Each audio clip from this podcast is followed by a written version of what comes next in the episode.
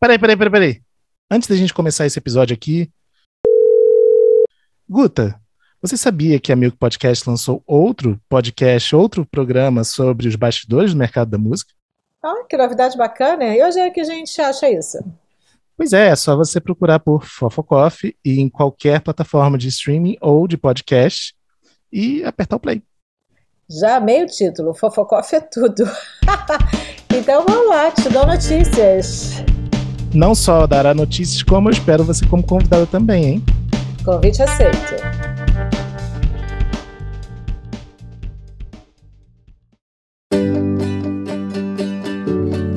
Bem-vindos a mais um episódio do FF, o podcast de música e bastidores do mercado. E esse episódio aqui é especial porque ele abre a nossa quarta temporada no ar. É isso mesmo, gente. Quatro temporadas não é fácil para nossa rotina aqui muito louca, mas é um podcast que a gente ama gravar e é muito bom estar aqui novamente com todo mundo.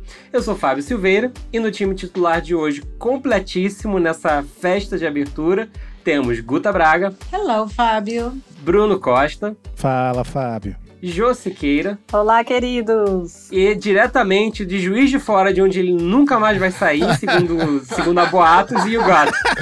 Fala todo mundo.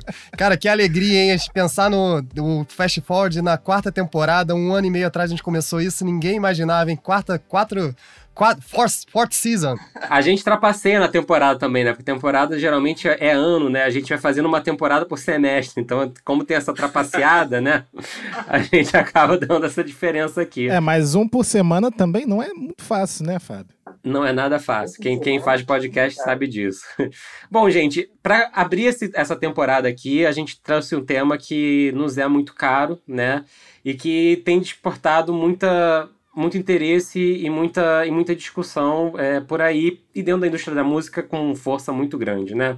Nesse momento que o país é tomado por uma cena, cenas é, pelo, pelo telejornal de velhinhos, né, sendo é, imunizados contra a Covid, artistas da terceira idade e sendo imunizados contra a Covid, é, a gente vai se despertando e chamando a atenção de, poxa, olha, fazia tempo que eu não via esse aqui, olha esse outro aí, também fazia um tempo que eu não via esse, né? E pensando em como a gente pode mudar esse, fazia um tempo que eu não via esse, eu fazia um tempo que eu não via falar esse, a gente quis justamente trazer esse papo para abrir essa temporada, que é justamente que espaço a gente pode construir para permitir que carreiras de artistas idosos, né, que já estão aí há décadas trabalhando, fazendo e entregando trabalhos emocionantes e incríveis, possam ser mais longevas, né? Estamos aí nesse momento, né, que a gente vê toda uma geração redescobrindo o trabalho da Elza Soares, que talvez seja o maior expoente, né, dessa, dessa capacidade de permanecer longeva, né? É, mesmo assim, num trabalho muito grande de atualização, mas a gente quer discutir hoje aqui que espaços, que caminhos podem ser construídos para isso, e pensando nesse, nesse olhar, a gente quis trazer alguém que se preocupa muito com essa questão que está do lado, principalmente, do live e dos shows e dos festivais, né? E alguém que se preocupa muito com essa questão e que está do lado da música gravada. E esses convidados são muito especiais, a gente está muito feliz de ter eles aqui hoje com a gente. Então, começando por ele, que é produtor cultural, programador do Grupo Vegas, fundador do Festival Bananada e um dos ativistas mais legais que eu conheço na minha vida na música. Seja muito bem-vindo, Fabrício Nobre. Olá, pessoal, beleza? Oi, Fábio, oi, Guta, oi, todo mundo que está aqui e que estão ouvindo. É uma honra para mim participar é, desse tema aí que tem despertado minha atenção cada vez mais nos últimos anos e eu acho que a gente que trabalhou com música de vanguarda a vida inteira é importante a gente cuidar daqueles que são contemporâneos desde sempre. Então acho que esse é o grande isso é uma coisa que tem me, me despertado o interesse recentemente, e não tão recentemente assim. Muito bom, muito bom. E para trazer esse tema aqui com a gente também, nós temos ele que está há 40 anos na Warner Chapel, minha gente. É... Entregou. Entreguei de cara. Então seja muito bem-vindo, Décio Cruz, AIR da editora Warner Chapel. Boa noite, Fábio. Boa noite, todo mundo. Prazer estar com vocês. É, eu acho esse tema hoje de uma relevância muito grande, até para as pessoas entenderem melhor é, o que é um catálogo, né? A importância de um catálogo é, para a música, para o mundo musical. Então eu acho que vai ser muito bom, vai ser super agradável esse bate-papo que a gente vai ter aí. Muito bom. Gente, eu queria começar trazendo aqui um pouco, né, essa questão da, de efetivamente assim, a gente pensar a música ela cresceu, se expandiu e se tornou muito popular, sendo, sempre sendo associada a um comportamento jovem, né? Quando a gente fala hoje de música pop, a gente está falando é, de música feita por quem é majoritariamente um jovem adulto, né? Ou que tem ali até os seus 40 e tantos anos, 50 e poucos anos, né? É, às vezes nem tanto isso, né? E a gente tá, e o consumidor, por outro lado, também está é, tá completamente dentro dessa, dessa lógica. Se a gente for olhar toda a curva que toda plataforma de streaming procura como público-alvo para o streaming, né? Estão ali, esse, está ali esse perfil de público, está ali essa, essa audiência. É, eu queria começar perguntando para o Fabrício, diante da experiência dele, né?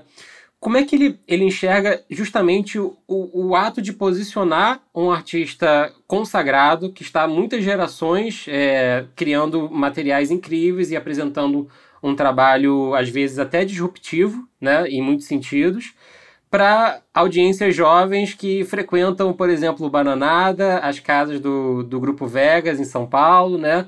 Como é que, para você, esse, esse movimento ele, ele é natural, você entende que vai se construindo, vão se construindo cenas ali e as pessoas vão tendo um interesse um pouco natural, ou de que maneira você enxerga que isso você, pela sua experiência, foi fomentando e você viu outros companheiros de mercado fomentando e trazendo esses artistas para programações assim tão, tão em conexão com, essa, com, esse, com esse público?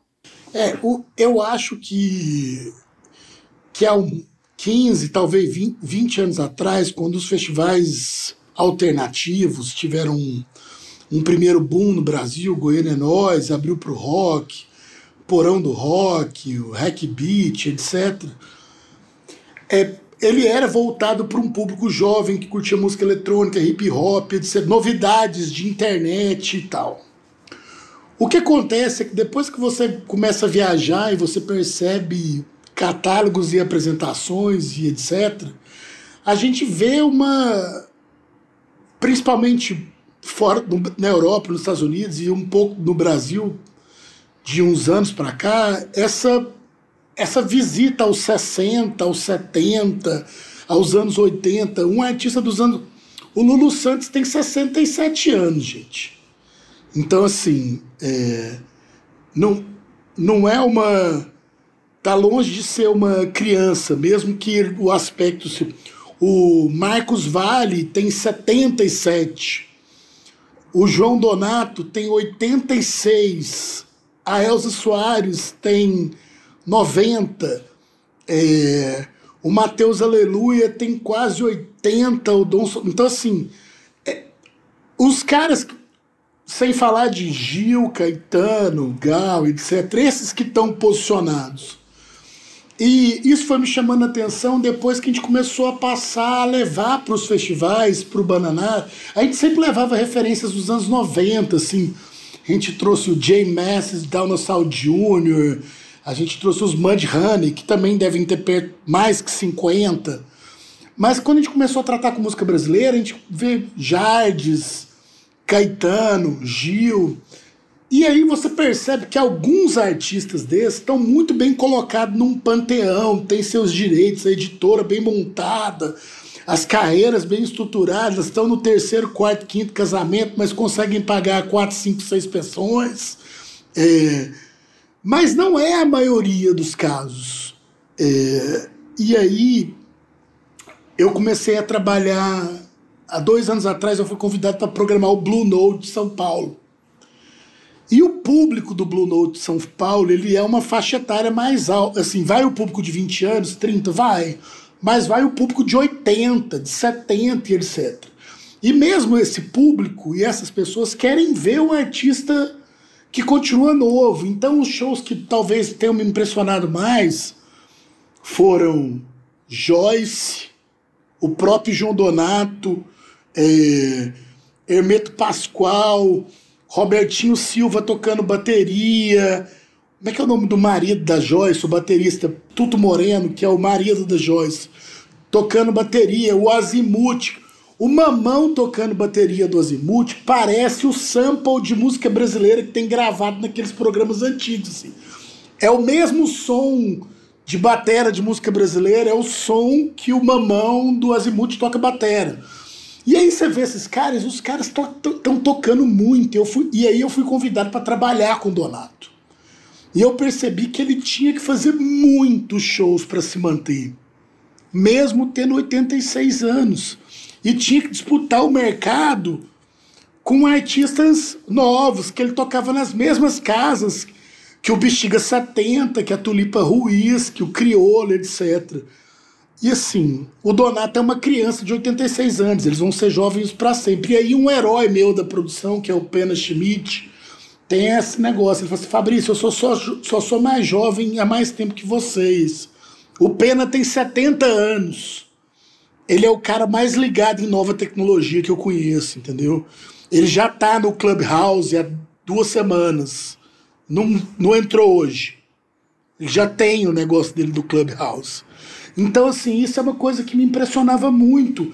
E ver que essas pessoas precisam muito trabalhar, e aí você começa a ver os músicos, instrumentistas, é, Manuel Cordeiro, é, Dononete, uma galera que você a música deles é absolutamente relevante. O disco da Lita Maracá de inéditas é tão legal quanto o disco da Letrux, entendeu? Então assim. E o que eu acho, o que eu acho divertido em relação até a Dononete que você está citando é que a Dononete é uma artista nova que tem 80, 80 anos já. É, ela deve ter perto né? de 80 é, ou é, mais. E é quase, quase um paradoxo, né? Ela é uma artista nova de 80 Não, e assim, para todo mundo né? que tem 20 anos, é novo. Se você ouviu Dom Salvador e a Abolição, é muito mais radical e agressivo e moderno do que a maioria dos discos. Então, você vai ouvir o Jorge Ben, os discos dos anos 60 do Jorge Ben, os arranjos com J.C. Meirelles, a galera tocando assim de uma maneira absurda quando você vai para fora, você também quer ver o Brian Wilson, você quer ver o Van Morrison. O Iggy Pop tem mais que 70, entendeu? Então, assim. E a gente também. Eu, eu acabei de fazer 42 anos, então, assim. Já, já não sou mais criança e a gente precisa entender essa longevidade. E o negócio da pandemia me assustou muito. Eu achei muito agressivo no começo e achei um desdém muito grande que as pessoas, no geral, têm com as pessoas que têm mais de 70 anos, mais de 60 anos, assim. A galera morre, e a galera, ah, mas ele tinha 80 anos. Como assim, cara? 80, com 80 anos, o cara é presidente dos Estados Unidos, cara. Cara tá no auge da performance, assim, entendeu? Beleza, então assim, o Donato toca piano como ninguém de 20 anos toca piano.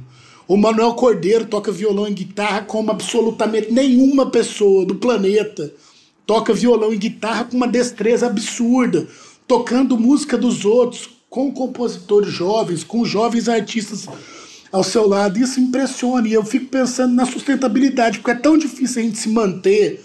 Claro, Caetano, Gil, é, Lulu Santos não estão precisando de dinheiro, até porque eles têm uma as editoras que cuidam deles, etc.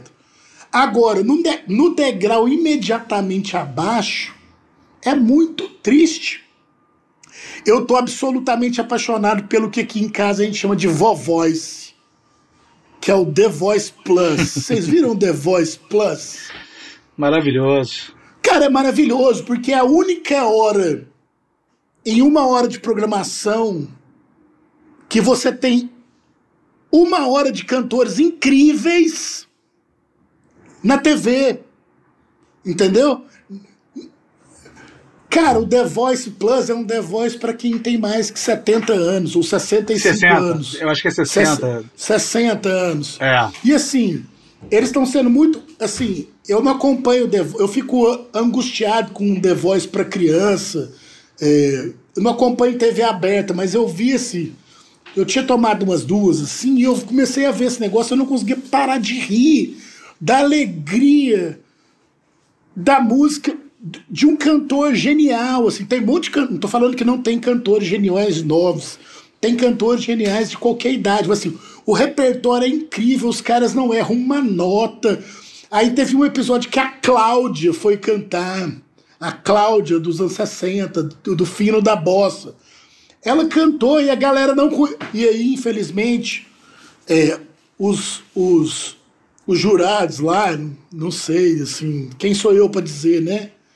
Mas assim, com performances vocais, inclusive, eu amo a Ludmilla, acho ela um gênio, os caras respeito, mas assim, acho que estão vários degraus abaixo dos cantores que estão lá. E aí só a Cláudia Leite reconheceu a Cláudia. A galera não conhecia a música e ela tocou um hit que se você for em qualquer festa de música brasileira, qualquer DJ mais ou menos vai tocar aquele hit. Todo mundo que tem aquele disco.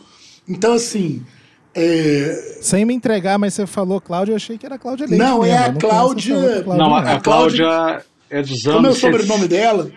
Não é Cláudia só.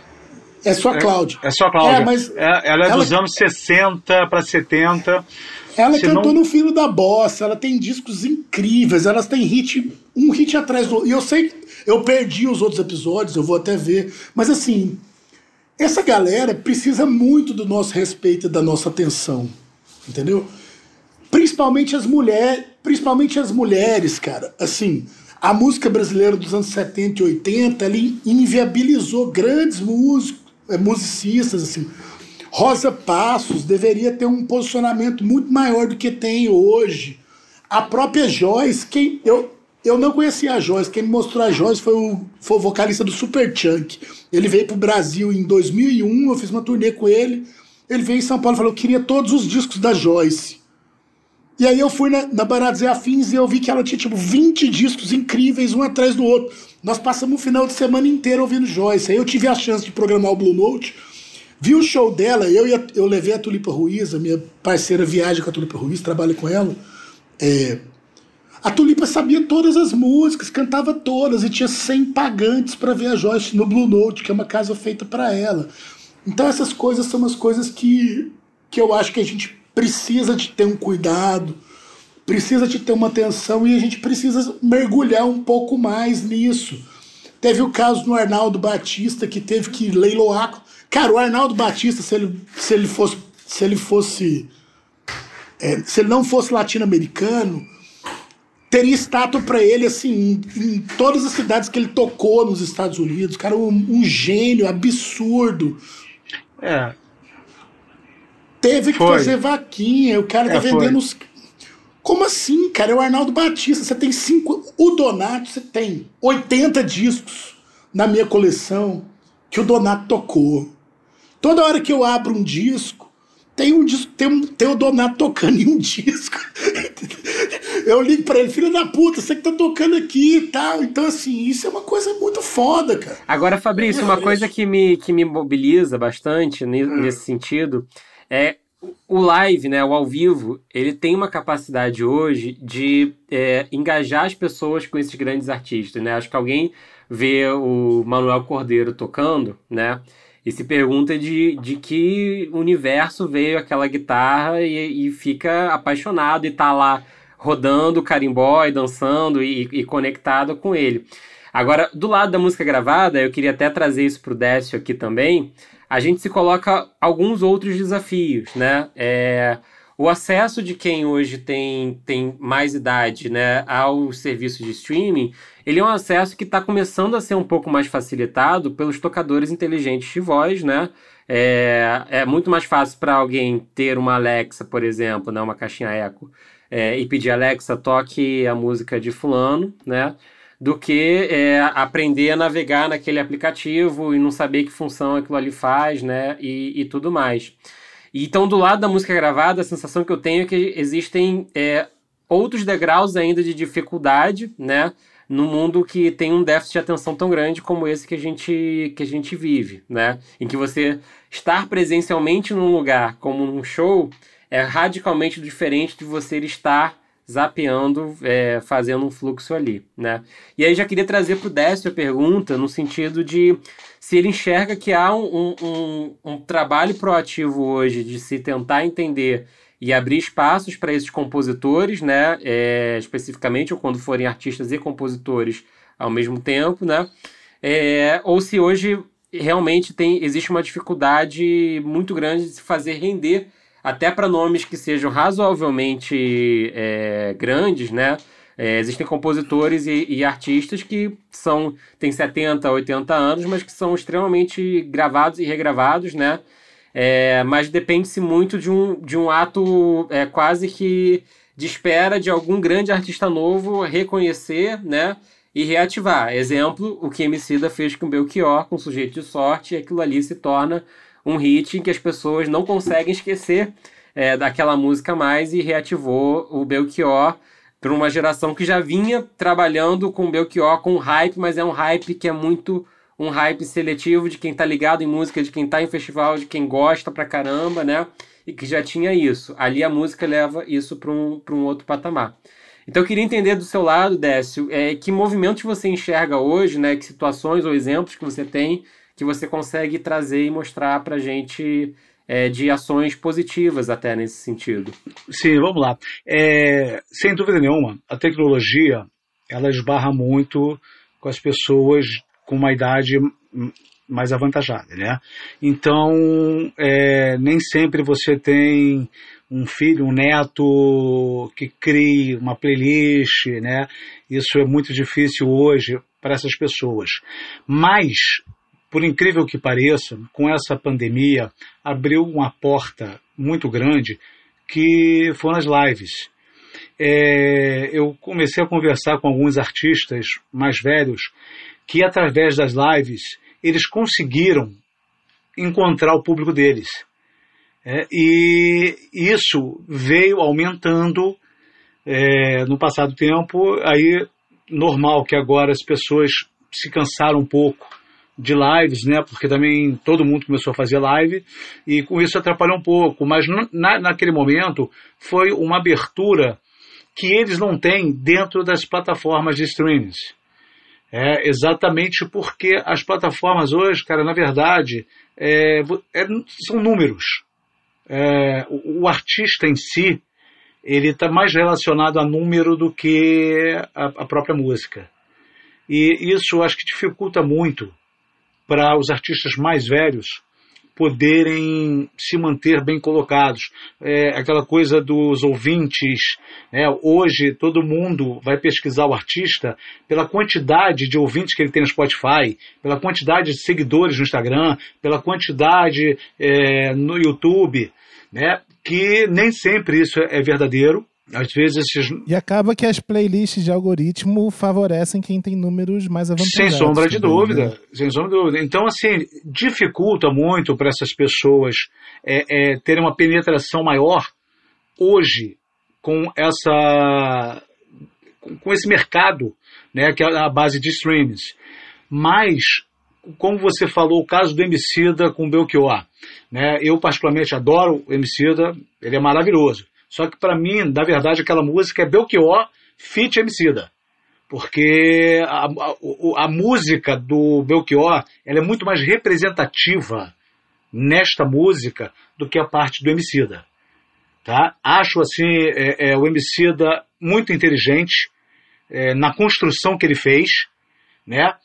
Porém, a maior referência dessa música é o Belchior. E tá aí também e... nesse sentido, Décio, a, a, questão de, de você entender o quanto o que é, é antigo, naquele sentido, no sentido de ser um hit de outra década, né?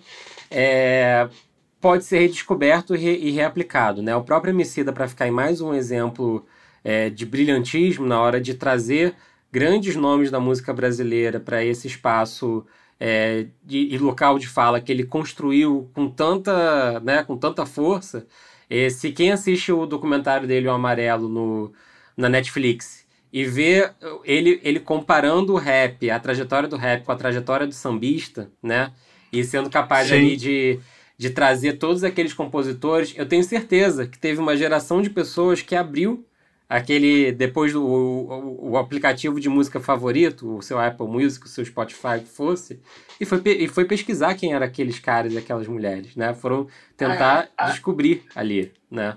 A referência que ele fez com Wilson das Neves, por exemplo, é uma coisa que, que é muito bonita. Mas eu tenho uma pergunta para você, Décio. Diga.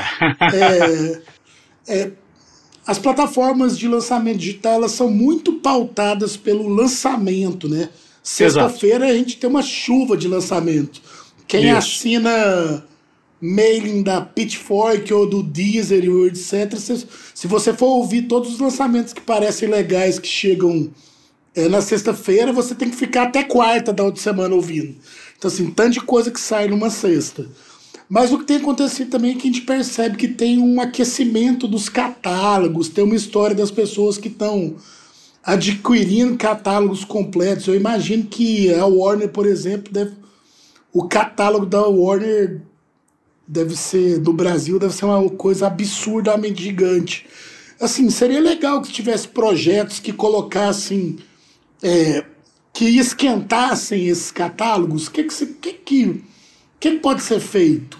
Nesse sentido, Décio? Olha, primeiro é preciso ter pessoas que conheçam a música, o catálogo. É, hoje é, eu vejo uh, assim um movimento muito grande de pessoas mais jovens trabalhando no mercado, aonde o conhecimento musical ele é, é pautado no agora. Né? Ele não é pautado no histórico, na história da empresa. Né? Ah, Para vocês terem uma ideia, a Warner Chappell, é, hoje, 80% de campanhas publicitárias é, é, em televisão, é, em toda a área, é, rádio, 80% é de catálogo, são de músicas antigas. Por quê? Uma marca um, um, uma Coca-Cola, uh, uma Rene, é, tem coisas novas, tem, mas eles buscam as, as músicas antigas exatamente pela qualidade, pela referência que aquela música traz. Então, a credibilidade de uma música dessa para um, uma campanha assim era muito grande. Né? E quando a gente depara por exemplo, no caso da Warner Chappell, acredito que nas outras majors também, quando você depara que 85% ou 90% das tuas músicas que, que são melhor monetizadas via campanha publicitária são de músicas antigas, é, é onde você vê que existe espaço. O que precisa é que as pessoas queiram fazer isso girar sabe? Eu, eu acho que, é, é, na verdade, falta um pouco de todos os lados na colaboração para isso. Né? A, a, gente, enquanto editora, tentando trabalhar o catálogo, mas as pessoas que trabalham em plataformas também tentando buscar é, é, colocar esses catálogos. É, você, pela sua parte, você fazendo, como você falou, do Blue Note, né? É, você, se a gente juntar todo mundo, a gente consegue começar a resgatar isso, sabe? Então, para mim, eu acho que nós dependemos muito do mercado no geral, né? Aonde entra gravadora, editora, é, agências de publicidade, é, que comece a trazer essa, essas pessoas mais antigas para voltar a esquentar o mercado para elas. Entendeu?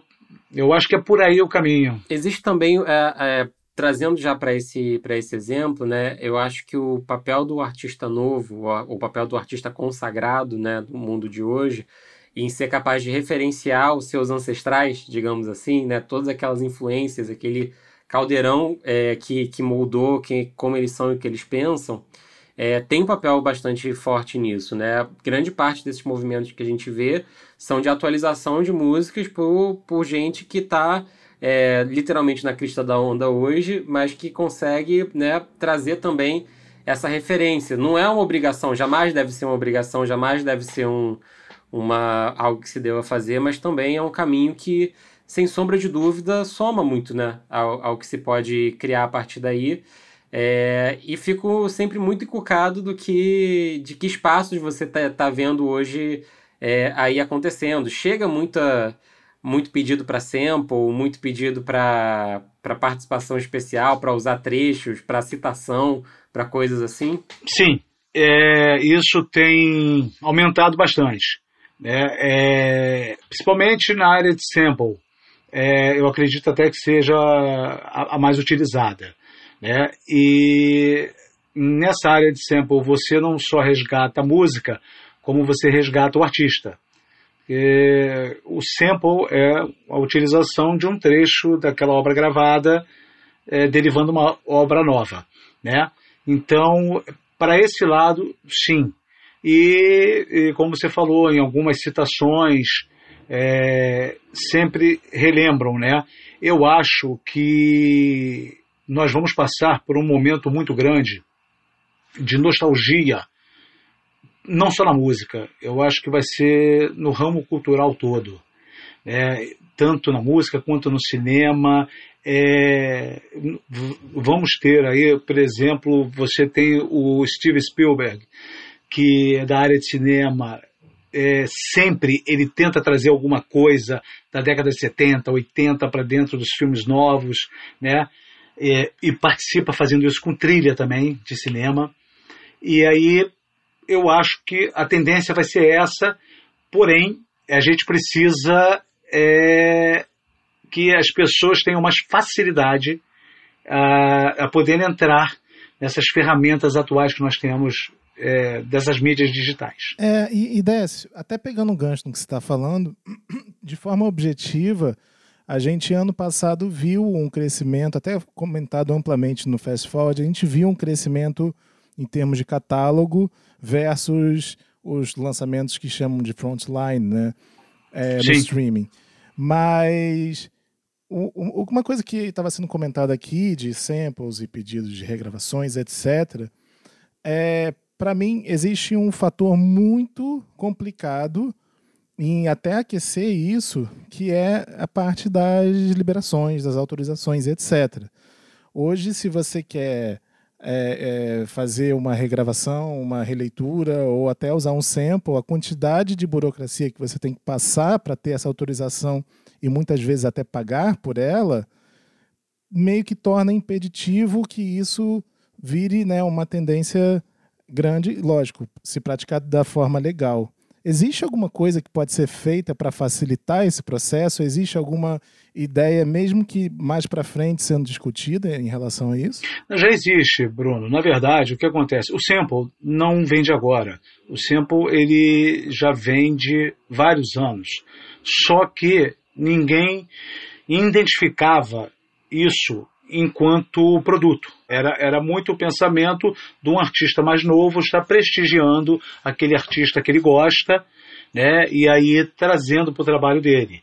Só que num determinado momento você tem que parar e pensar na parte de monetização desse artista que você está é, querendo fazer é, essa, essa referenda, essas coisas. Então, hoje, o que nós estamos fazendo é já facilitando até entre editoras é, documentos para agilizar nessa parte do sample, né, aonde é, a gente negocia os percentuais que vai caber para cada um, né, e, e dentro disso é, consegue viabilizar mais essa entrega para o solicitante né?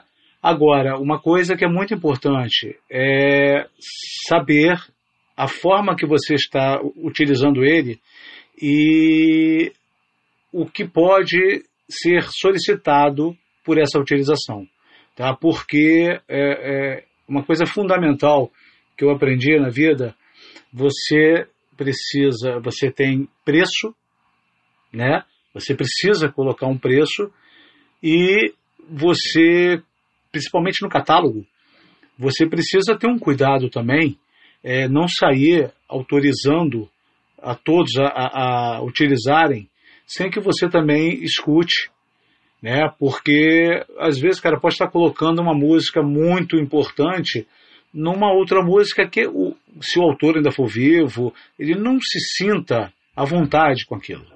A gente tem que respeitar também o, o, o direito do autor, né? o direito do intérprete. É que é uma associação Sim. direta, fazendo um link aqui, tanto quando uma marca procura um autor barra artista né, para fazer essa referência, também tem que dar um, se preservar um pouco o trabalho do artista quando ele está se associando a um artista com uma repercussão um pouco menor, né? É, é eu acho que tem a associação dos dois lados. É, é mas eu, eu acho que com certeza, Jô, deve ter um meio, meio do caminho para isso, né? Citando, citando o Hip Hop Machine, por exemplo, que é um projeto que eu trabalhei na Milk há mais ou menos dois anos, é, a gente fez regravações de músicas dos próprios artistas que gravaram a original, só que a gente precisava liberar para lançar essa nova versão com base em jazz. E a gente estava falando de 40 músicas e cada música, às vezes, com cinco autores diferentes, então a gente estava assim, uma quantidade absurda de negociações e tinha que ser feito negociação por negociação, né? É claro que assim é, a gente fez o caminho correto, mas fico pensando, levou meses para a gente ter essa liberação e eu fico pensando se não tinha um jeito de tornar isso um pouco mais prático. Bruno, é, é, eu acho, cara, que cada caso é um caso. Você não pode lidar com isso de uma maneira generalizada, porque, é, como eu te falei, é, eu posso achar que não, não, vou, não gosto do que você colocou da minha música na sua música. É, é, eu acho que a gente também tem que respeitar esse lado, sabe? E, e não levar para o lado de que no momento que a música já foi lançada anteriormente, a gente pode pegar e pode utilizar à vontade. Se a gente não tiver um mínimo de cuidado com isso, a gente vai acabar banalizando, inclusive, a música é, que estão pedindo. Né? Uh, a música hoje ela está indo para um caminho bem diferente. A música ela tá tá tá tendendo mais para uma coisa muito mais é, é, é, dinâmica, né? Você hoje não tem mais músicas com introduções maiores, solos no meio, né? É tudo muito rápido, passar a mensagem rápida e às vezes é, um, um sample, ele é, fica tão importante nessa música que é como eu falei, é, é, acaba sendo o inverso. Acaba esse sample sendo a música e o que você colocou, na verdade, é como se fosse o sample, entendeu? O que você está acrescentando para ela é muito pouco. O que ela está acrescentando para você é muito mais. Então, isso é uma coisa que eu converso muito, inclusive com os artistas. Por quê? a gente tem que medir o peso das coisas. Né? No momento em que eu tenho um artista é, muito famoso, que seja no passado, ok, mas muito famoso, é, no momento em que você pede para usar, será que esse artista não é, é mais importante para a tua obra do que a sua obra mesmo? É, isso é uma questão, cara. É, olha o peso. É, é, você pegar um artista novo e de repente você pedir, sei lá, para uma Baby Consuelo gravar com esse artista.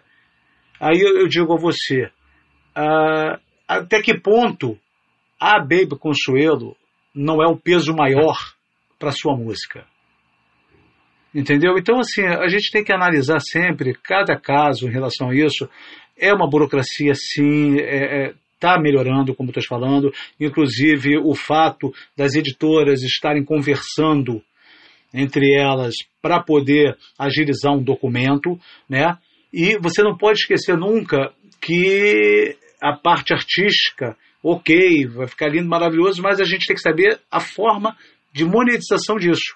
Então, tem a nossa preocupação também, a forma como é, é este sample vai ser pago. É, aí aproveitando, Aproveitando é o, o gancho do, dinheiro, né? do Décio, eu acho que eu queria trazer um tema para todo mundo aqui, é, que eu acho que é, que é bem, que é bem pontual. No meio da fala do Décio, você, você trouxe um, uma, uma questão que eu acho que é importante, né?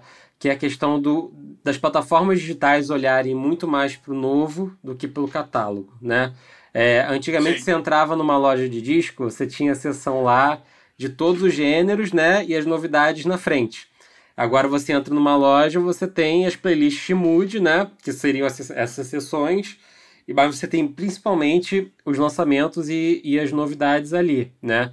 É, e ao mesmo tempo você tem é, eventos completamente aleatórios acontecendo, como, por exemplo, o TikTok ressuscitando Dreams do Fleetwood Mac, que era uma música que nem sequer era flashback das rádios brasileiras, e outro dia, por acaso, sintonizei na rádio e estava lá, e quem trouxe esse, esse evento de volta foi o TikTok. Então, a minha pergunta para a mesa, no geral, aqui, é qual, é, qual seria, assim, digamos, é, um caminho para a gente conseguir fazer um trabalho proativo do catálogo, né? Fabrício tem experiência recente com, com a Twitch, né? É, e eu parei para pensar enquanto a gente conversava e me caiu a ficha que, é, assim como existem nas gravadoras já há muito tempo uma, um departamento que cuida de catálogo, né? Não existem nas plataformas, nos serviços, alguma pessoa ou pelo menos sequer uma atividade dedicada ao catálogo, né? E que interesse comercial existe em existir ou não existir isso, né? E que perguntas a gente pode trazer daí. Então, fico me perguntando o que, que precisaria crescer ou mudar, assim. Você acha, por exemplo, Fabrício, que é, é viável engajar a audiência do Twitch com um artista de mais de 70 anos? É, é, esse caminho existe? Eu acho que talvez do Twitch... A, a Twitch é uma coisa muito especial e muito sui generis no momento. Porque o Twitch, ele vem de uma plataforma de videogame. E, então, assim, o usuário da Twitch ele é muito mais jovem do que o usuário de música em geral. Então, assim, o criolo é velho para Twitch. O MC é velho para Twitch. Então, assim, então é, a gente está fazendo um expor, porque o público de música e o público de game eles confundem em algum momento, mas, é, mas a idade é diferente do público. É, então, existe esse esforço, a gente pensa nesse sentido, mas eu acho que a, a plataforma tem que estar tá mais colocada no dia a dia das pessoas que, que no resto.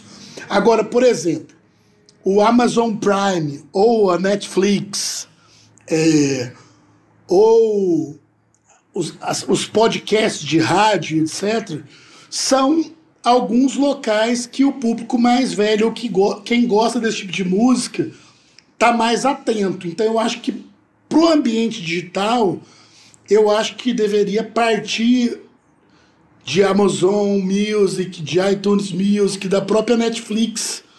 Tanto é que os filmes da Netflix que arrebentam sobre música são sobre histórias mais antigas, sobre catálogos ainda mais antigos. Então isso é uma coisa que que está colocada aí. E o, o que eu acho que falta, na verdade, Fábio, é é algumas marcas perceberem o interesse do público é, que esse público consome e demanda atenção, carinho, compreensão e que as pessoas têm que ouvir isso. Então, assim, a gente percebe, é, por exemplo, é, algumas marcas de cerveja timidamente buscando uma coisa nesse sentido. O trabalho que a Devassa fez com o Tropical Transforma, pela curadoria do time que está lá com a Devassa, etc., a gente conhece uma parte deles. É, tem inserido novos baianos. No especial da Isa, que passou no Multishow, teve o Matheus Aleluia tocando, teve o Letieres Leite é, cuidando da orquestração da música. Então, assim, existe um cuidado, uma, uma, mas ele tem que ser ampliado. Eu, eu tô, assim, eu fiquei muito frustrado de, durante um ano inteiro, nenhuma marca ter se apoiado nesse público para fazer uma campanha digital, de engajar o público mais velho ou que se interessa por música mais velha no digital. Eu cheguei a conversar com algumas marcas, meu poder de persuasão não, não anda o melhor do mundo, é, mas, mas para para que despertasse esse interesse, cara. Meu pai e minha mãe têm, têm perto de 70 anos. Eles acompanham música e, e filme o dia inteiro, absoluto. Todo o tempo, todas as vezes que tiveram lives para esse público, as lives bombaram, entendeu? Então, assim, a gente deveria ter mais vezes, era importante a gente ter essas pessoas. Só que a galera também, das plataformas e das empresas, querem um número absurdo, entendeu? Não dá para o Matheus Aleluia ter o, o número do, da Marília Mendonça ou do ou do último sertanejo, que eu não sei, ou sei lá, ou da, da Pablo, entendeu? Mas precisa ter, eu acho que a gente precisa brigar por esse espaço, é preciso dar visibilidade para as pessoas. E eu acho que o Fabrício, caminho de, você acha, o caminho, você acha... o caminho de, não só só para concluir, o caminho de de buscar as coisas, eu acho que a TV migrando para o digital, Globoplay, é, Disney, etc, etc, etc, vai levar o público mais velho pro digital. O digital engoliu a TV, né, galera? A TV já era, entendeu? Então, assim. É... A minha mãe não vê. Minha, minha mãe não vê TV mais. Meu pai, que é um. Que só tem todos os hábitos. Meu pai é legal, parece jovem, mas assim, todos os hábitos dele são uma pessoa mais velha, ele acompanha as lives, entendeu? Isso é muito louco. É, eu acho, Fabrício, um ponto que você tocou, e é, é um problema que o, o, nosso país tem, que é muito venda no varejo. Né? Então, assim, óbvio, é, para as plataformas é mais interessante ter o último lançamento da Marília Mendonça. Mas, cara, se você faz, sei lá, às quintas-feiras, né, que o Instagram tem o famoso throwback, throw, throwback, né? Por que que então as plataformas não fazem isso às quintas-feiras para essa galera mais velha? Entendeu? Seria uma possibilidade. Se sexta eles fazem as novidades, faz o throwback na quinta-feira para o pessoal. É, então, é, você ganha. Vou propor isso na Twitch. É, Vou anotar. Anota, por favor. Você, com isso, cara. Te dou o crédito. Obrigado. Com isso, você ganha no volume. Sabe? Então, assim, eu sei que todos é, é, é, precisam se monetizar. Ok. Mas você vai ter uma possibilidade muito grande de ganhar no volume. Né? E aí vai, isso vai abranger em todas as áreas. Porque foi como você falou, você pega Globoplay hoje, é, o que mais a Globo, a Globo aberta está fazendo é anunciando as novelas antigas da Globoplay. Direto. E as pessoas estão indo para a Globoplay para assistir as novelas antigas. Né? E as músicas são incríveis. E as músicas são Essa maravilhosas. É ideia, inclusive. Entendeu? Então, Nós temos aqui na, na casa, vou aproveitar para fazer um merchan, mas é porque tem maior relevância aqui. A gente tem aqui na Mil Podcast, a gente está produzindo é, um podcast sobre o catálogo da Universal. E a primeira temporada que saiu foi sobre Zeca Pagodinho, exatamente com essa proposta. A gente tem outras aí em, em pré-produção e produção, mas exatamente com essa proposta, de trazer um pouco mais de história, bastidor, música, personalidade da música, para que as pessoas voltem a reativar. E tá, isso está linkado com uma playlist de música deles. É claro que é uma ação assim, né? Mas estou explicando que assim como o Netflix ou assim como o Globoplay ou, ou outros veículos trabalham a sua rede, é, existe uma iniciativa tímida proporcional a isso, mas que está começando a acontecer. A gente está sentindo isso no mercado. É, muito legal. É, é, uma série documental, é uma série documental com o intuito de homenagear né, esses artistas. Sem dúvida. É, é, é, é essa questão, por exemplo, o Zeca Pagodinho. É, poucas pessoas sabem mas o Zeca Pagodinho é um compositor maravilhoso, é um compositor de mão cheia. Só que o Zeca Pagodinho, ele é, é, é uma pessoa tão boa, tão boa, que quando ele começou a fazer sucesso, ele abdicava de colocar as músicas dele para colocar de outros autores que são maravilhosos, mas para eles poderem ter um advance, que na época existia melhor isso, porque era venda física. Então o Zeca, ele abria mão de gravar uma música dele para gravar uma música de outro autor, para que esse autor pudesse receber um advance que salvava esse autor o ano inteiro. Caramba. Verdade, está lá na história, está contado. É, isso é fato, porque eu, eu, eu, vivi isso. Eu conheci o Zeca Pagodinho quando ele não era Zeca Pagodinho. É, eu conheci o Zeca Pagodinho quando ele fazia tudo para dar errado e deu certo. o Zeca, para mim, foi um artista, cara, que mais tentou dar errado na vida. E deu super certo. Né? E aí é, você vê é, o, o, a importância do artista, né? o Zeca Pagodinho, além de tudo, o trabalho social que ele passou a fazer em Xerém, né? então ele montou a escola de música lá, sabe? Ele montou um selo, né? ele acabou tentando trazer as pessoas. Então, ele já lançou o, o Quintal do, do, Pagodinho com autores que são mais velhos, Monarco, Zé Roberto, Adilson Bispo, sabe? Para tentar divulgar um pouco mais esses autores que não têm voz, né? Porque não interessam para as majors e os caras ficaram bem perdidos, entendeu? Então é, é, é, maravilhoso. Eu acho que eu, eu acho que se outros artistas começarem também a ter esse tipo de atitude, vai ajudar muito. É muito importante, né? E, e a gente vai conseguir chegar é, porque, por exemplo, no ramo de game, é, você não precisa utilizar a música no original quando ela foi gravada. Você pode remixá-la é, e com certeza ela vai ter espaço sabe? E até onde eu sei, o game não é só para gente nova. Eu vejo muita gente mais velha direto jogando.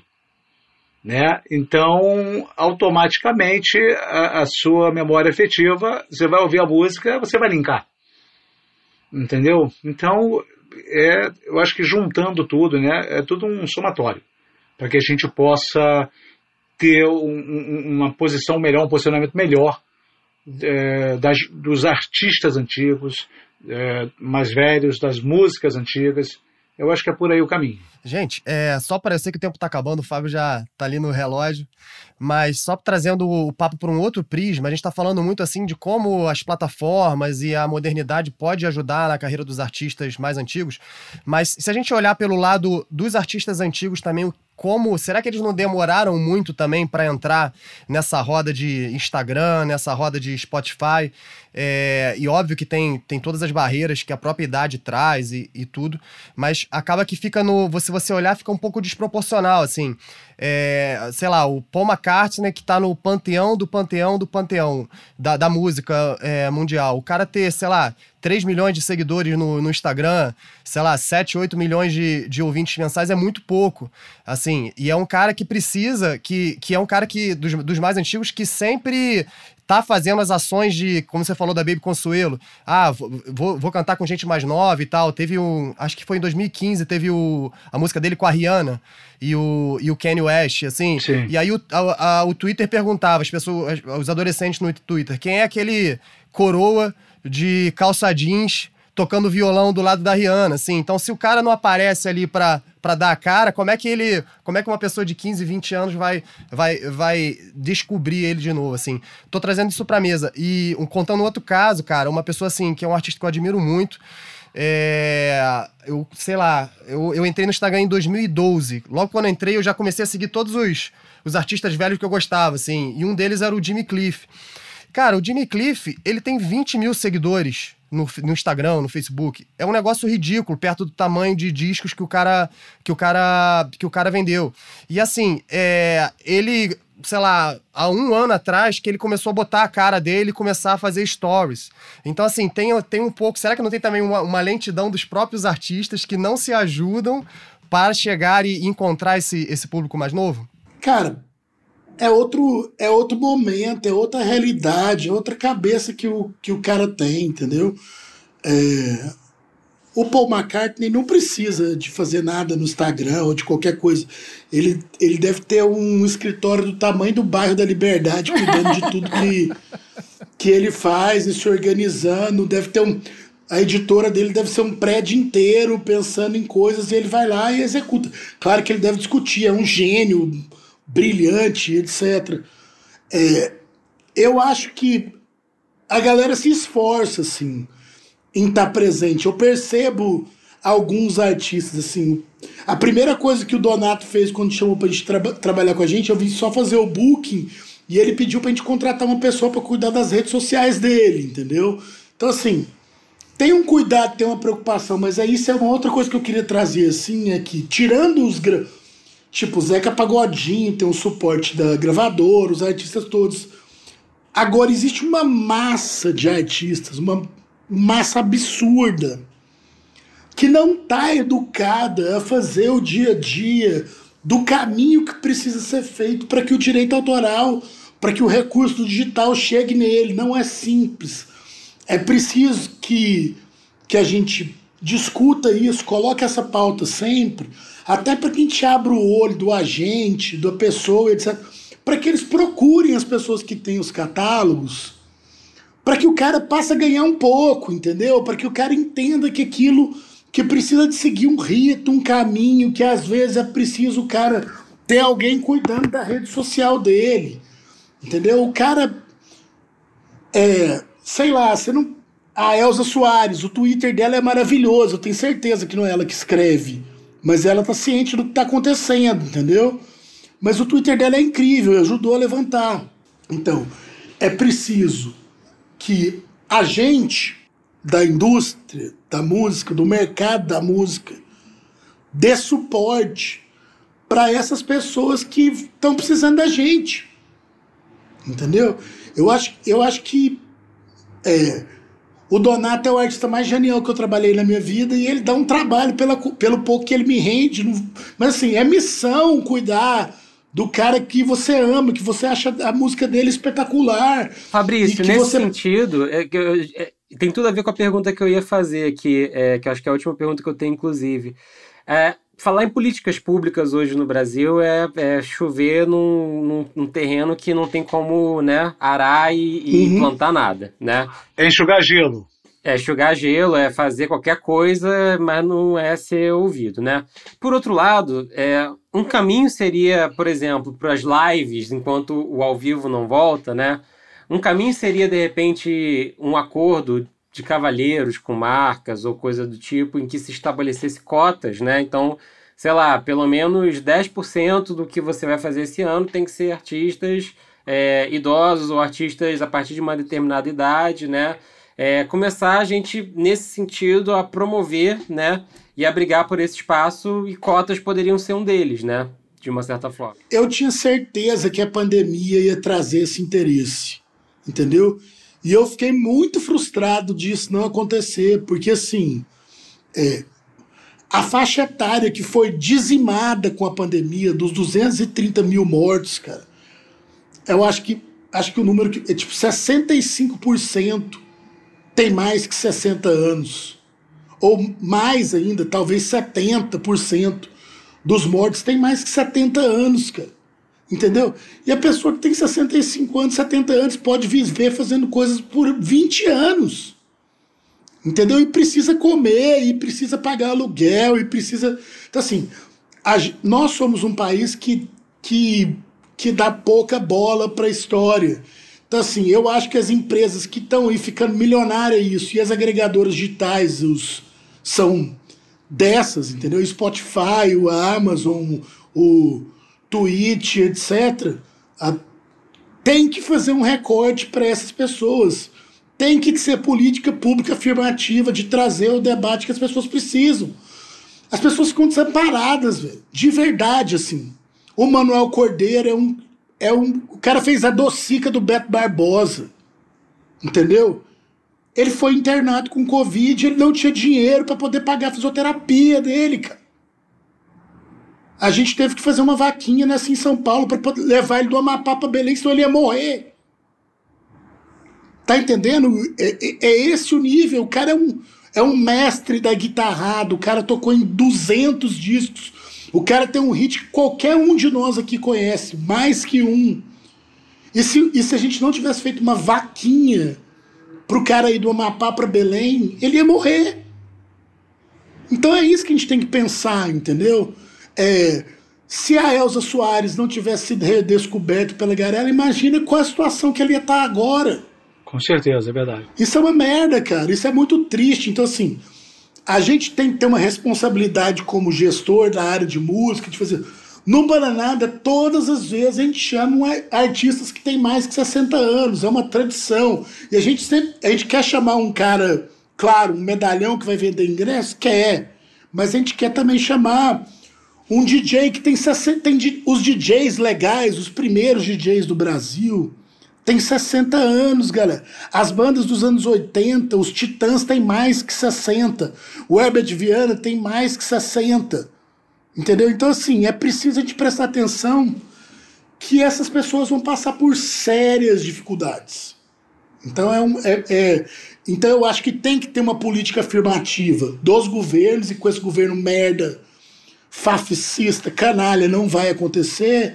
Então que as empresas tenham, tenham isso que a Warner pode sugerir pro, pro Spotify um Throwback Tuesday e pode me convidar como curador que eu faça uma playlist de 100 músicas todas as quintas-feiras. Vamos tentar. Só com catá só com um catálogo da Warner aí com artistas de que Nossa, tem mais de 60 anos, tudo. entendeu? O cara, o Fabrício acabou de amarrar o negócio é inteiro. Isso, cara. Fabrício, Fabrício, essa, essa proposta, inclusive, é, eu já tinha feito pela, pela nossa rede de Instagram. A gente vai começar a fazer isso. Né? Então, é, o primeiro ponto foi eu partir por nós, pela Warner Shop e pelo catálogo dela fazendo isso às quintas-feiras. Tá? Se a gente conseguir alcançar isso ao Spotify, essa coisa, sem dúvida nenhuma vai ser maravilhoso. Né? E uma coisa que o, o colocou, e eu, eu, entendo no momento que ele fala que também não tem muita ação por parte desses artistas, é, mas uh, além do desconhecimento, uh, os caras acabam vendo que o retorno é pequeno para eles ficarem o tempo todo, todo dia, tendo que entregar conteúdo. Né? Porque hoje o que a gente fala mais é o seguinte: conteúdo, conteúdo. Quero conteúdo hoje, quero conteúdo ontem, quero conteúdo amanhã. E, e esse pessoal não está acostumado a isso. Né? Então dificulta um pouco você conseguir extrair deles conteúdos diários, entendeu? E aí muitos contratam agências para fazer isso, mas a própria agência acaba não conseguindo, é mais difícil. Né? Eles vivem, foi como você falou, é, é, é, Fabrício, eles vivem num, num, outro patamar de vida. Né? Agora, se a gente conseguir ter ações como essa que a gente está conversando, aí eu acho que sim, a gente pode ter um começo de um, uma volta de catálogo, uma volta de catálogo não só de música, não, dos artistas. Né? Eu acho que é por aí o caminho. É, e é importante os artistas se organizarem.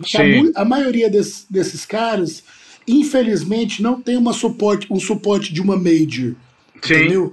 Não entende que tá tão acostumado à vida da estrada, de tocar por receber, toca, recebe, toca, recebe, toca, recebe, que não tá atento que tem alguém ganhando dinheiro com o catálogo dele e talvez ele não, ou então o catálogo dele é brilhante e ele não se organizou de uma forma para poder fazer isso. Então, assim, ainda tem uma, um gap de mercado. Se eu tivesse uma gravadora agora, eu ia atrás de catálogos perdidos, de, de coisas que não estão colocadas. O, o, o nosso amigo Jack White, que não é bobo nem nada, entendeu?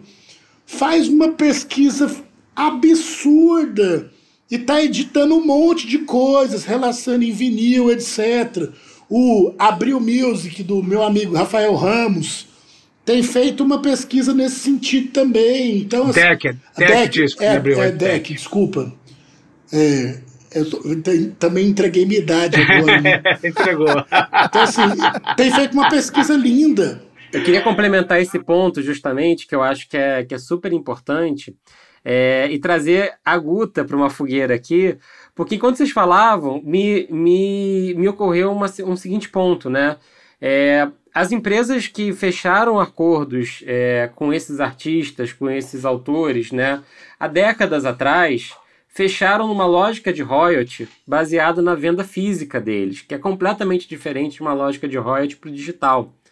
Será que um, um projeto ou um trabalho né, produtivo, assertivo delas de localizarem artistas vivos é, idosos que precisam desse tipo de suporte e renegociar os royalties deles não seria um caminho? O que, que você acha, Guto?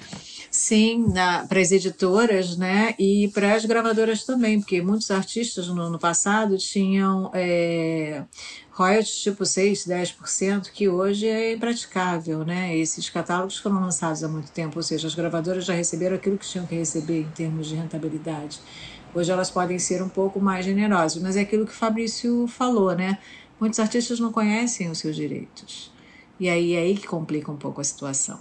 É, você sabe, vocês falando sobre essa questão do, dos, dos, dos, artistas mais velhos e tal, na, na SACEM, por exemplo, a sociedade na França, existe um, um programa de aposentadoria. Por que não uma, uma sociedade Por que, como... o ECAD não faz isso aqui? É, né? Talvez não o ECAD, mas as sociedades como as o DC, é, exatamente, é, de fazer um, um fundo de, de pensão para os autores, para os artistas, para que no final da vida eles tenham uma vida digna. Né? No momento desses pandemia que você tem os músicos, os músicos não recebem conexo, também não estão no estúdio, estão à míngua. Como é que a gente pode ter um país né, com essa situação e ninguém se sensibilizar, principalmente os músicos hoje, sabe? De mudar um pouco a mecânica da distribuição do streaming. É, então, tem a questão da aposentadoria, a questão dos samples é muito importante. Esse trabalho maravilhoso que o Emicida fez com a música do Belchior, que dentro do contexto daquilo que ele fez, da composição, não trouxe só benefício para o Belchior nessa faixa, mas sim para todo o catálogo dele, gerando muito. Infelizmente, Belchior não está mais entre nós, já faleceu, mas a família com certeza está tirando, ganhando os grandes lucros dessa, dessa utilização, porque a gente não está falando só de uma música. E vocês não sabem o quanto é difícil você conseguir obter a autorização não só da obra, mas também do fonograma. E muitas vezes as gravadoras criam mecânicas de controle que muitas vezes impedem a utilização das músicas. Então, assim, para as é, para as editoras e para as né? gravadoras, assim, eu peço mais compreensão, porque se inclusive o, o, rap, o rap, por exemplo, ele é todo feito de colagens, é a história do rap é essa, né? Todo feito de colagens, de samples. Se as gravadoras e as editoras, majors principalmente, não se sensibilizarem em garantir essas, essas licenças de uma forma mais viável, porque muitas vezes é cobrado um FII em que o rapper não tem o dinheiro. E eu acho que a partir do momento que isso comece a circular, as gravadoras e editores, os artistas, ou seja, vai, vai haver uma retroalimentação que vai ser muito saudável para esses artistas antigos, que é a possibilidade que eles têm de fazer dinheiro e de serem ouvidos, né? A gente, por exemplo, estava falando do canal do Twitch. No canal da Lab Fantasma, dentro do, do Twitch, eu estava olhando uma entrevista, assistindo uma entrevista do Martinho da Vila, Martinho da Vila Sim. falando sobre a vida dele foi incrível. A gente teve agora. É linda essa entrevista, é maravilhosa. Foi lindo. Ele falando que ele foi para a faculdade hum. com 70 e poucos anos. Eu falei, gente, quero ser assim quando crescer. É uma história de vida, né? E levando o Martinho para dentro dessa, dessa plataforma de jovens gamers para conhecer é, é, esse artista que é parte da nossa cultura, né?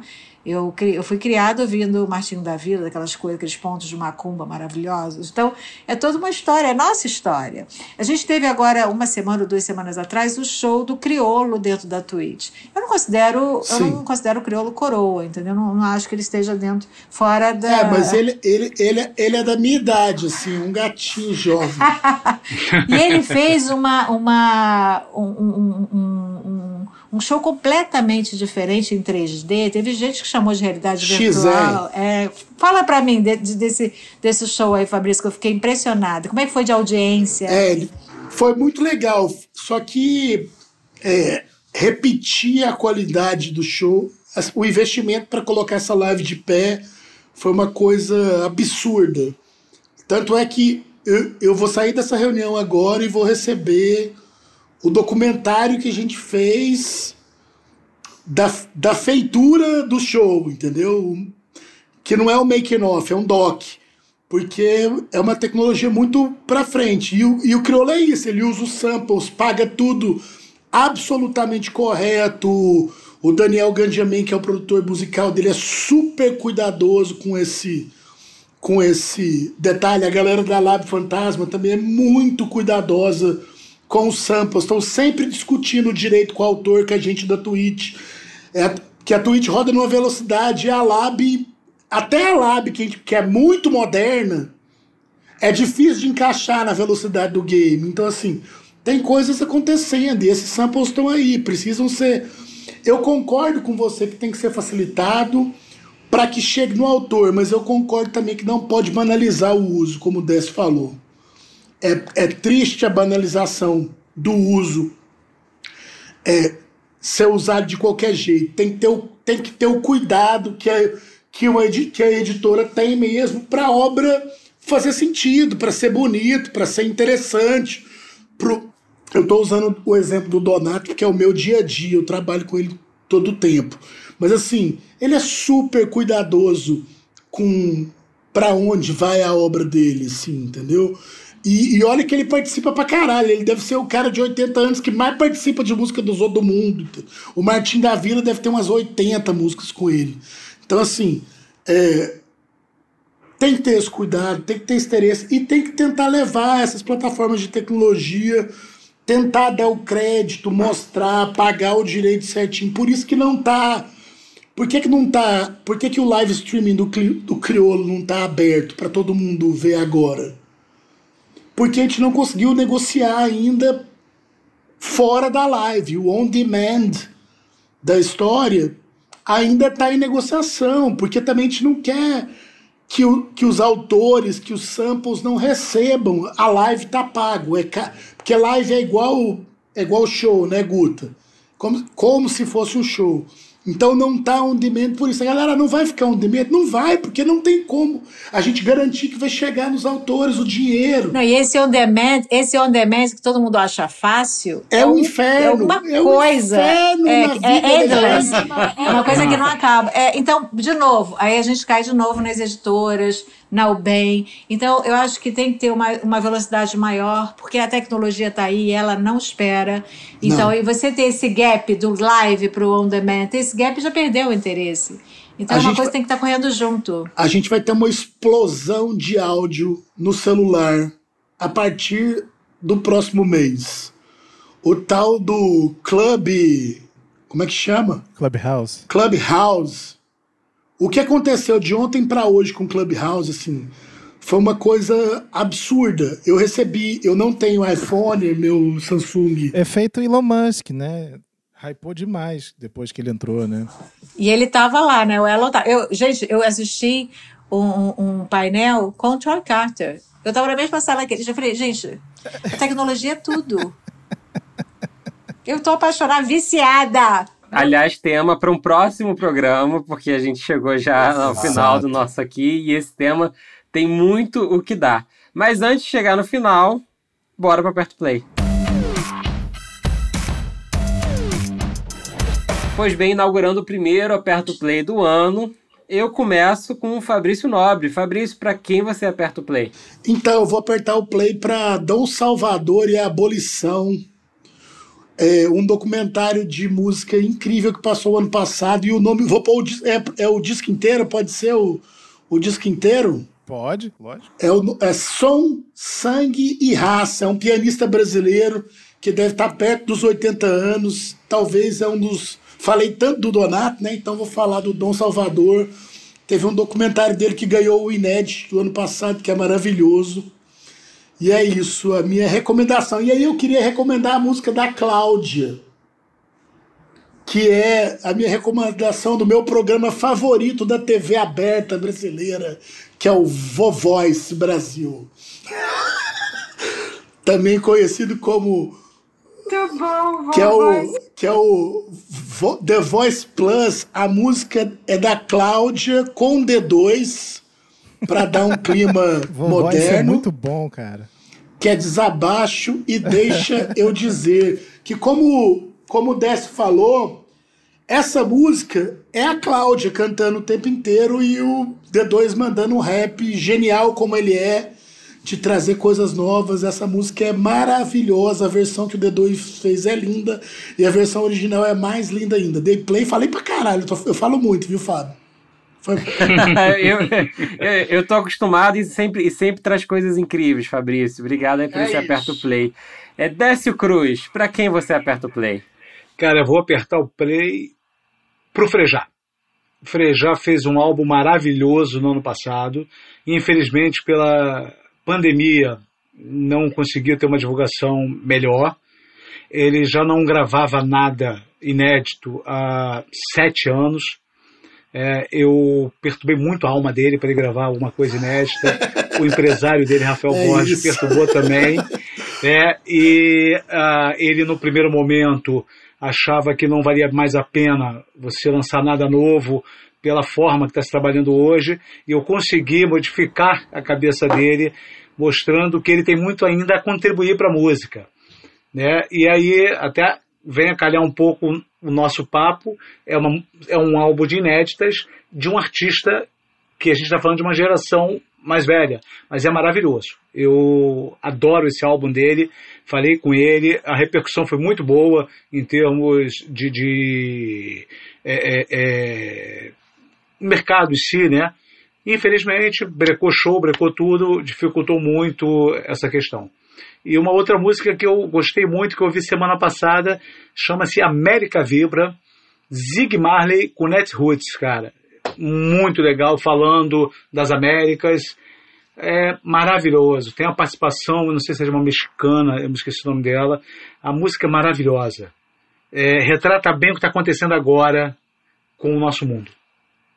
Esse é o meu aperto play. Estamos começamos o aperto play com diversidade lá em cima. Guta Braga, para quem você aperta o play?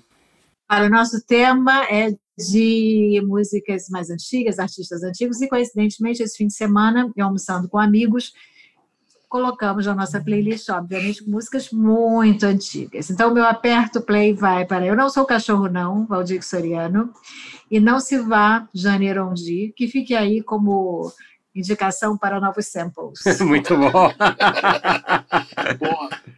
Bruno, para quem você aperta o play? Rapaz. Cara, é porque é o primeiro do ano, né? Então tem tanta coisa. Tem. Saiu agora o, o álbum do Foo Fighters, que tá muito bom, ao contrário dos últimos álbuns deles, né? Tem música nova do Phineas, que é o irmão e parceiro de composição e produtor da Billie Eilish. É, a música se chama American Cliché e ela eu gostei do caminho que ele está indo, mais alternativo um pouco e um, menos pop, canção redonda que ele tinha antes. E para não não falhar também citar uma música do Chet Faker, a Get High, que também está no meu release radar aqui. Já está descrevendo o release radar inteiro aí, né? you got. Para quem você aperta o play? Beleza. É, aperto play duplo hoje. É recomendação de um super amigo, Jean da Silva, é o pernambucano mais internacional que eu conheço. Um cara sensacional. Lançou uma música chamada Leve de Brisa. Falei até com ele, cara, fazia tempo que eu não vi uma música tão boa tua. É, me lembrou muito o disco lá do, do Dia Santo, que ele já lançou uns 10 anos atrás. Eu acho uma obra-prima, assim. Então fica aí, é, da Silva, Leve de Brisa, a produção, se não me engano, é dele, a mix é do Damian é, que é um mixador que tem a mão aí do, da música alternativa. E vou trazer também, sempre falando de música latina, como uma tradição aqui, é, Instituto Mexicano de Sonido. É, Camilo Lara lançou aí o, um, um disco. Eu já falei de, no ano passado, eu falei com de, desse disco que estava para ser lançado. Eles soltaram um single, uns, sei lá, uns cinco meses atrás ou seis meses atrás. E essa semana, três dias atrás, soltou o, o, o disco inteiro, assim. É sensacional. Para quem gosta de, de música alternativa latina, cúmbia, eletrocúmbia, música latina tortinha, left side, assim, é muito, muito legal. Tem coisa ali, cara, que você escuta e você fala assim, cara, é digno do, do Mano Tchau. Então tá, é, se não me engano, o disco se chama DF, é, Distrito Federal. Camilo Lara, Instituto Mexicano de Sonido. Demais, demais. Jô, para quem você aperta o play? Eu vou precisar de uma semana para entender todos os gêneros musicais que o God soltou agora aí, né? Tipo, tava aqui, vou ter que ouvir o episódio inteiro, só pra pegar de novo esse, esse gancho aí.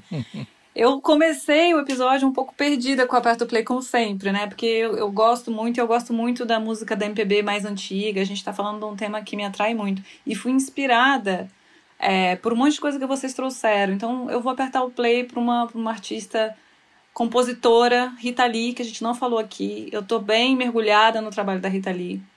E a Rita Lee ela passou por todos os processos de transformação de uma artista compositora de música autêntica, todos os formatos que foram proporcionados pela mídia para ela conseguir atuar, né?